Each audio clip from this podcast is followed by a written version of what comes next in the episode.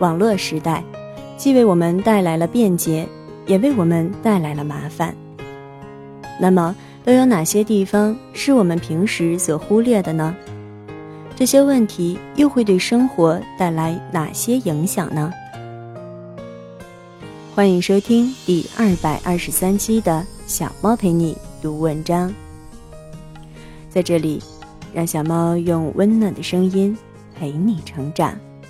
我是菜猫。今天节目的标题是：拿什么拯救你？我的注意力。转自微信公号“改变自己”。再次非常感谢原作者为我们带来的精神财富。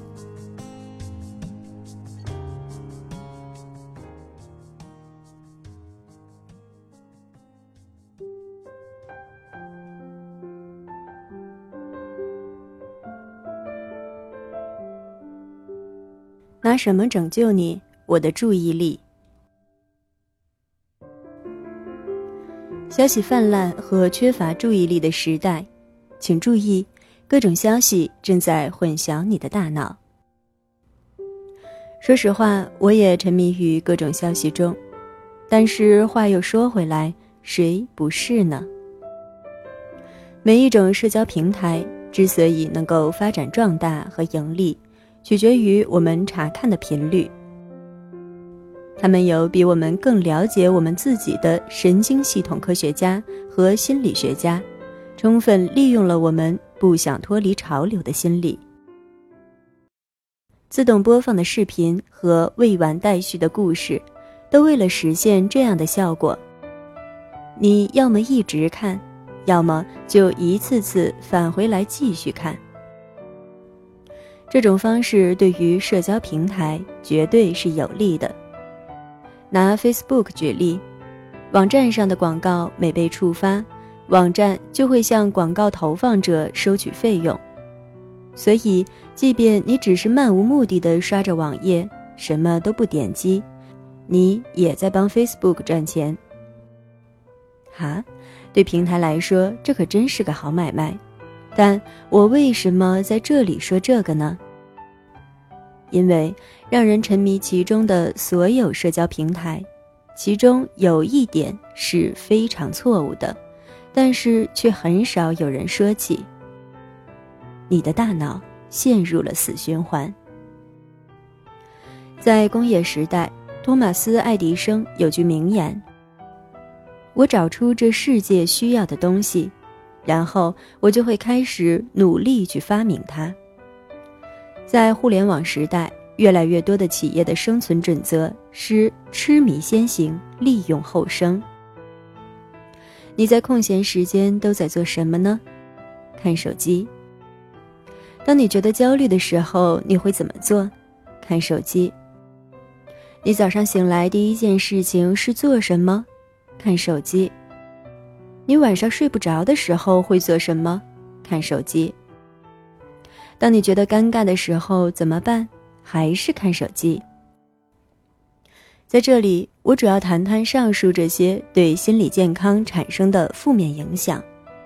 但社交平台对我们产生的积极影响，比如让彼此更靠近，使人们的优点更突出，能让自己的创新有更多的观众等，并不会因此而打折扣。不管什么东西。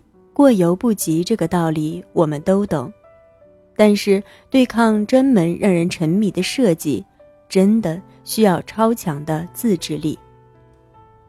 所以，除非我们意识到多么急需这样的自制力，不然也根本不会做出任何改变的，对吧？那么，以下就是你需要关注的，对你的大脑产生的影响的五件事情。一，多巴胺循环。我们大脑的很多部分都会产生多巴胺，多巴胺对多种大脑功能都必不可少，包括思考、行动、睡觉、情绪、注意力、积极性、探索性及奖励。我们在网上做的很多事情，大脑都会将多巴胺释放到大脑的娱乐中心。导致人做出不断寻求愉悦感的行为，这跟一些药物的作用很相似。经过一段时间，大脑就会适应这种寻求愉悦感的机制，但也会使广受欢迎的行为或者活动变得不那么让人愉悦了。这个时候，你能感受到的是满满的不满足感。只有更加有回报的事物，才能重新带来愉悦感，而这也意味着你需要不断的回应这些通知、信息和线上内容，但是却永远不能得到真正的满足感。多巴胺会让你开始渴望，当你得到回报的时候，会让你渴望更多。不看邮件，不回短信。不查看手机，则变得越来越难，这就是多巴胺循环。摘自《今日心理学》。二，沉迷于及时满足。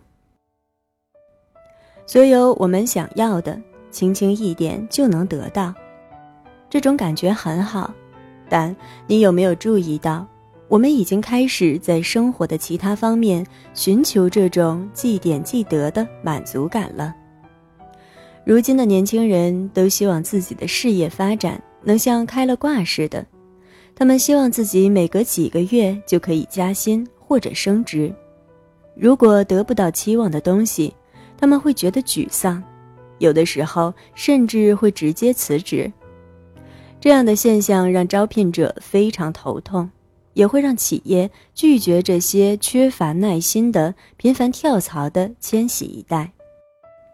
以上的话语来自《华尔街日报》的记者、编辑罗纳德·阿尔索普。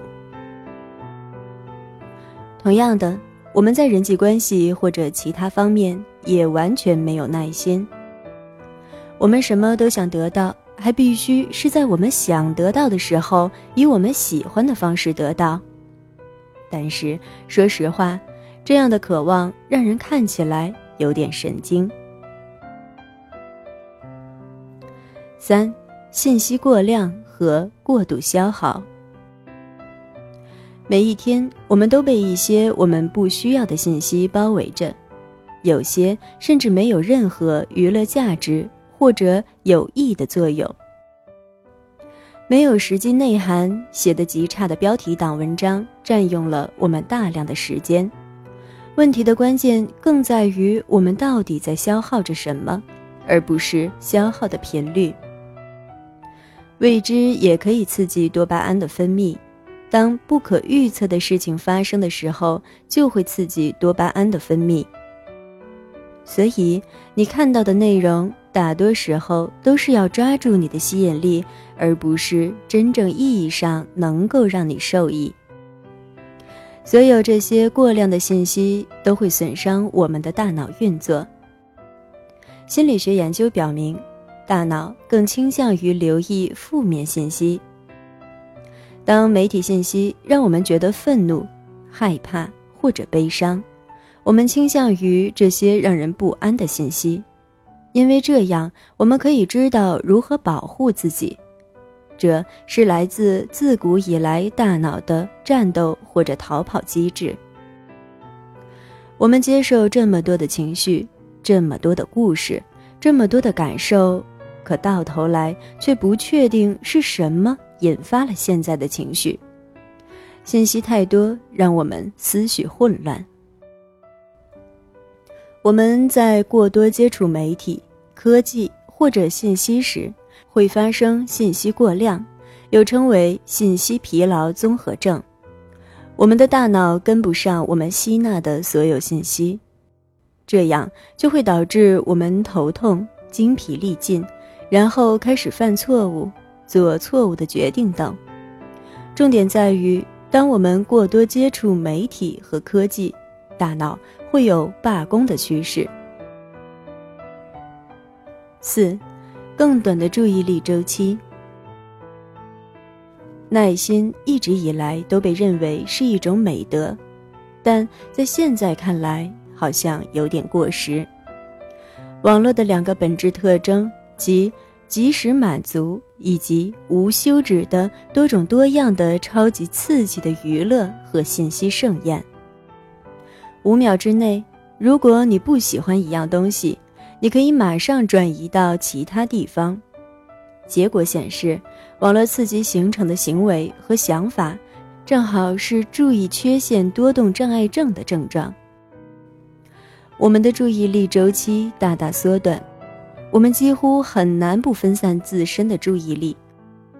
最让人不安的是，现在很多人都不再愿意倾听，他们经常被手机或者他们自身各种各样的想法分散了注意力。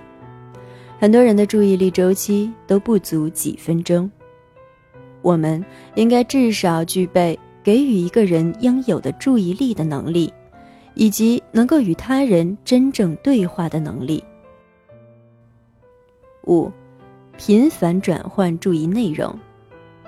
多巴胺系统持续受到刺激，人也会吃不消。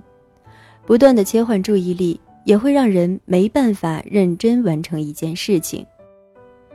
比如说，你正在写一个重要的文件，你的同事突然跟你说一件事，你的注意力就发生了转移。过了一会儿，你又收到朋友的信息。然后你又花几分钟跟朋友聊了几句。虽然这里聊聊那里聊聊，看似无伤大雅，但是这种频繁转换注意内容的做法其实是有害的，因为每一次你无意识的回应都在消耗你的精力。这是因为我们大脑分为不同的区域，而不同的区域会对不同的消息产生回应。这就会让你消耗大量不必要的精力。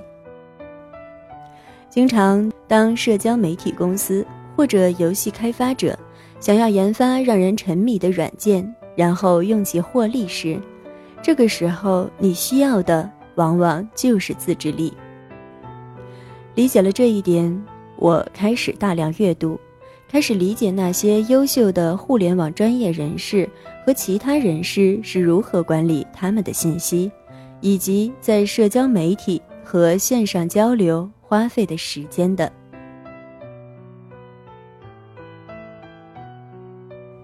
感谢你的收听，这里是菜猫 FM，我是菜猫菜菜的流浪猫。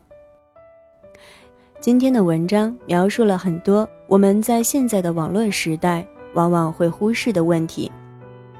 引以为戒，希望信息更多的能为我们带来便捷，而不是麻烦。